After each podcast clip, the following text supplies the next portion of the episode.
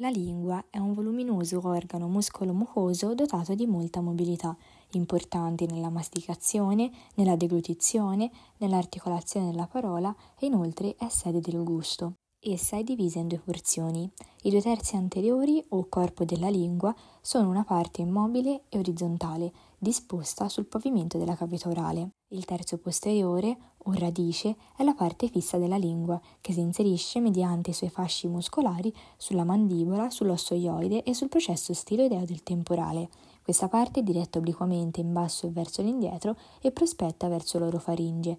In alcuni casi si descrive poi inoltre una base situata al confine tra corpo e radice. Il corpo è una massa ovoidale un po' appiattita in senso cranio-caudale, che presenta un contorno triangolare ad apice anteriore. A questo livello riconosciamo una faccia superiore o dorso che è convessa e si adatta alla volta palatina nella situazione di occlusione, la faccia inferiore che entra in rapporto con il solco sottolinguale, l'apice e i margini laterali. Il dorso della lingua, quindi la faccia superiore, presenta un solco mediano, detto solco mediano della lingua, che si estende sagittalmente dall'apice al forame cieco della lingua. Inoltre osserviamo anche un altro solco, un solco a V con concavità anteriore, detto solco terminale. A livello dell'apice del solco terminale troviamo questo forame cieco della lingua, che è la spia dell'origine di un condottino che si forma durante l'ontogenesi, che viene detto condotto tireoglosso. Si sviluppa in basso e verso l'avanti e termina nella regione anteriore del collo, sotto l'osso ioide. Durante l'ontogenesi, l'estremità distale di questo condotto darà origine ai lobi laterali della ghiandola tiroidea. Successivamente poi questo condotto si atrovizza e scompare. I due bracci laterali del solco trasverso si portano obliquamente, in avanti lateralmente, fino a terminare a livello del pilastro palatino anteriore, anche detto arco palatoglosso. Il dorso della lingua inoltre non risulta liscio, ma presenta tanti rilievi microscopici, dette papille linguali. La faccia inferiore invece presenta una mucosa che risulta liscia, non keratinizzata e con aspetto lasso. Risulta inoltre essere molto sottile e lascia trasparire i vasi venosi. La presenza di questi vasi superficiali permette il rapido assorbimento dei farmaci somministrati in via sublinguale. Sul piano mediano osserviamo l'origine del frenulo linguale, inoltre più lateralmente osserviamo la presenza di una piega pari con andamento obliquo indietro lateralmente, queste pliche fimbriate si originano in prossimità dell'origine del frenulo e rappresentano un residuo filogenetico. Sulla faccia inferiore, tra la tonaca mucosa e il piano muscolare rappresentato dai muscoli intrinseci ed estrinseci della lingua, è interposta una tonaca sottomucosa. I muscoli estrinseci della lingua sono i muscoli che hanno un'origine esterna alla lingua e terminano sullo scheletro fibroso della lingua. Questi muscoli pari in senso medio-laterale sono rappresentati dal muscolo genioglosso, dal muscolo ioglosso, dal muscolo stiloglosso, dal muscolo condroglosso, dal muscolo amigdaloglosso, dal muscolo palatoglosso glosso-palatino e dal muscolo glossofaringeo. I muscoli intrinseci della lingua invece sono muscoli striati volontari che hanno origine e terminazione a livello della lingua e hanno la funzione di modificare la forma della lingua stessa. Sono disposti su tre strati e sono rappresentati dal muscolo longitudinale superiore nella parte superficiale, dal muscolo trasverso e dal muscolo verticale nello strato intermedio e dal muscolo longitudinale inferiore nello strato più profondo. Partiamo a descrivere nel dettaglio i muscoli estrinseci. Il muscolo genioglosso è un muscolo di forma triangolare che si sviluppa sul piano sagittale e dal suo apice si apre a ventaglio. Con la superficie mediale è in rapporto con il setto linguale. I fasci originano dall'apofisi geni superiori, poi si portano indietro, si aprono a ventaglio e si suddividono in tre gruppi di fasci. Quelli anteriori con andamento verticale si inseriscono sull'apice della lingua, quelli medi si portano obliquamente in alto e indietro inserendosi sul corpo, mentre quelli posteriori con andamento trasversale si portano alla radice e all'ossoioide. La funzione di questo muscolo è quella di mantenere la lingua contro il solco sottolinguale. Il muscolo ioglosso è un muscolo laminare di forma quadrangolare, situato lateralmente al genio glosso. Origina dalla parte laterale del corpo e dalle grandi corna dell'osso ioide, poi si porta obliquamente in alto e in avanti per inserirsi sulla parte inferiore laterale del terzo posteriore del corpo della lingua. Alcuni fasci seguono l'andamento del muscolo stiloglosso percorrendo i margini laterali della lingua fino all'apice. Alcuni fasci si uniscono al muscolo longitudinale inferiore, portandosi quindi verso l'avanti, e alcuni fasci infine piegano medialmente, terminando sul setto linguale. L'azione del muscolo ioglosso tende a portare la lingua in basso e verso l'indietro e quindi molto importante nella deglutizione. Il muscolo stiloglosso è un muscolo sottile e allungato, situato lateralmente al muscolo ioglosso, che origina dal processo stilodeo del temporale, si porta in basso e in avanti, decorrendo sul margine laterale del corpo della lingua e si inserisce sull'apice della lingua.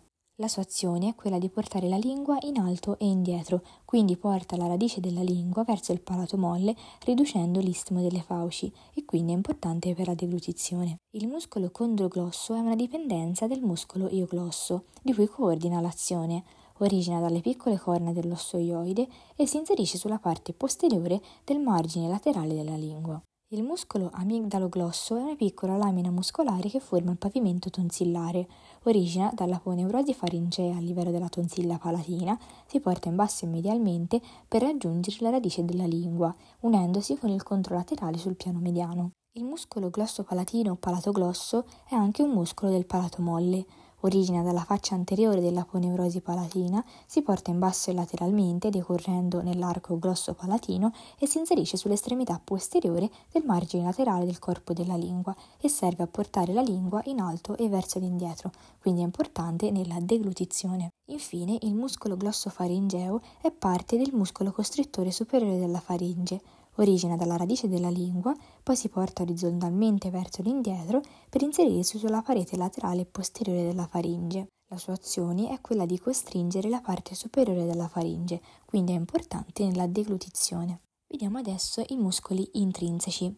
Sul piano superficiale troviamo il muscolo longitudinale superiore, un muscolo impari che origina dalla radice della lingua e si estende sagittalmente dall'indietro verso l'avanti, per terminare sull'apice della lingua. La sua azione è quella di portare l'apice verso l'alto, accorciando la lingua e formando una doccia con cavità superiore. Sul piano intermedio troviamo il muscolo trasverso e il muscolo verticale. Il muscolo trasverso origina dal setto linguale e i suoi fasci con andamento trasversale si vanno a inserire sui margini laterali della lingua, quindi questo muscolo tende ad avvicinare i margini laterali al setto, diminuendo la dimensione trasversale della lingua, ingrossandola sulla sua parte dorsale.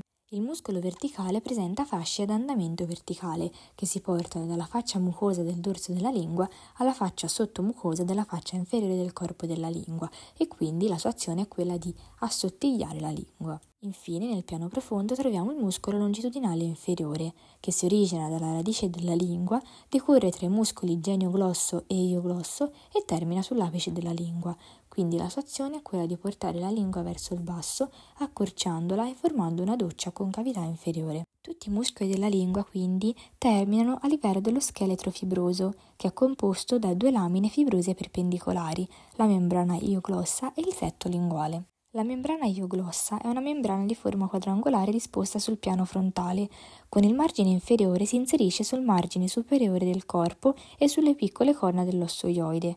Da questa origine si sviluppa dal basso verso l'alto, sempre sul piano frontale, e termina nello spessore dei muscoli che caratterizzano la radice della lingua. Il setto linguale è una lamina disposta sul piano sagittale mediano. Dalla faccia anteriore della membrana ioglossa si porta in avanti e termina in corrispondenza dell'apice della lingua, formando una concavità inferiore. La lingua è vascolarizzata dall'arteria linguale, ramo collaterale anteriore dell'arteria carotide esterna, mentre è drenata dalla vena linguale. La radice della lingua, quindi la parte fissa, è di forma troncoconica, diretta obliquamente in basso e verso l'indietro, prospettante verso l'orofaringe anteriormente separata dal corpo della lingua, dal solco terminale. Lateralmente si continua invece con la fossa tonsillare, delimitata da due pilastri palatini. Postero inferiormente si continua con la faccia antero-superiore dell'epiglottide ed è collegata ad essa tramite tre pieghe glosso-epiglottide, una mediana e due laterali.